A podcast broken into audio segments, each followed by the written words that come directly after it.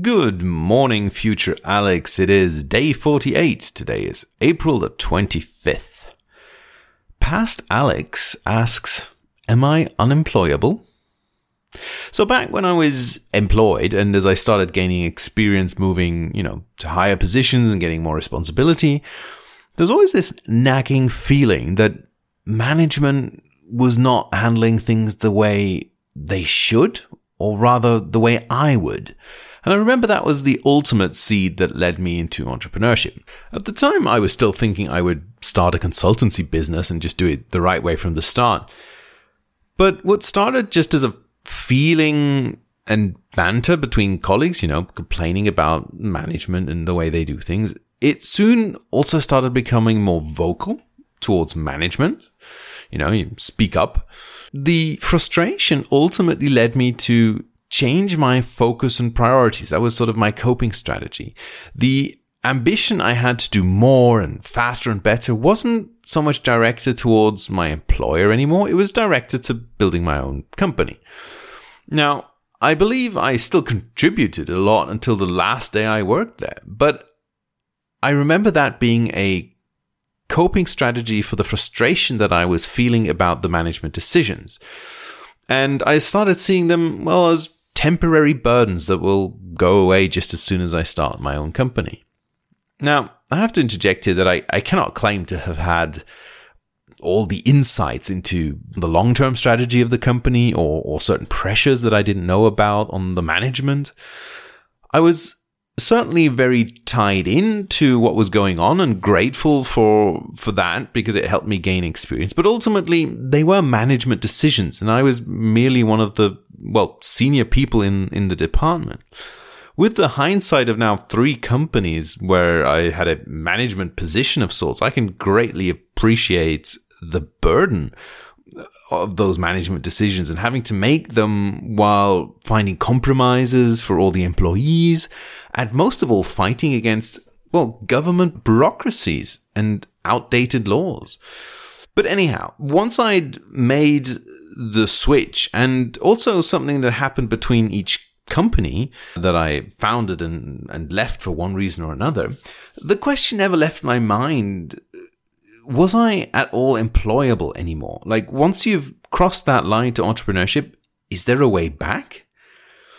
Sure, my skill set, uh, both technically and, and managerially, I guess, was stronger now.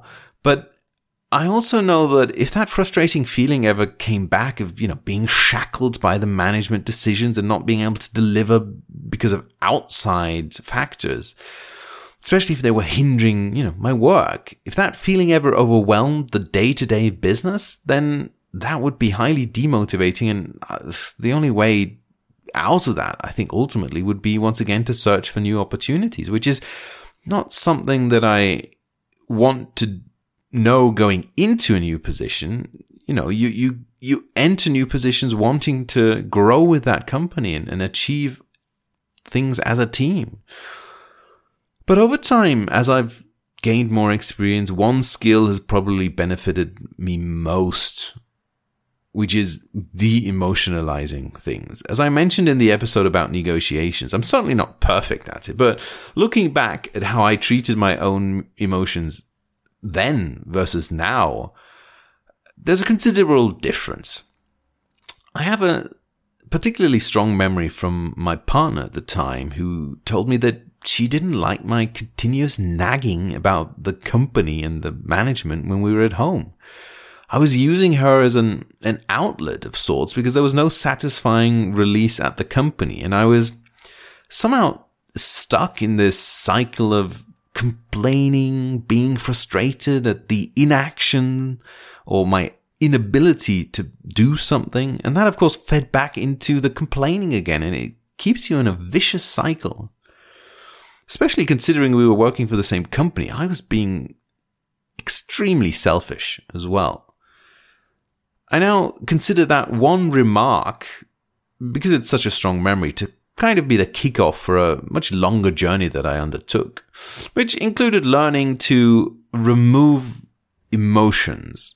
The, the core learning, of course, is something that you get from many people is that there's no point in getting emotional or frustrated or scared about things you can't influence, right?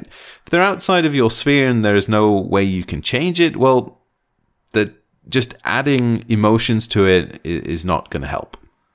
Now, don't get me wrong. Emotions can be good, but there has to be even the slightest bit of possibility of influencing it. And if there is, then push all of those emotions into that and, and sort of, you know, pry that little door open more and more, bit by bit.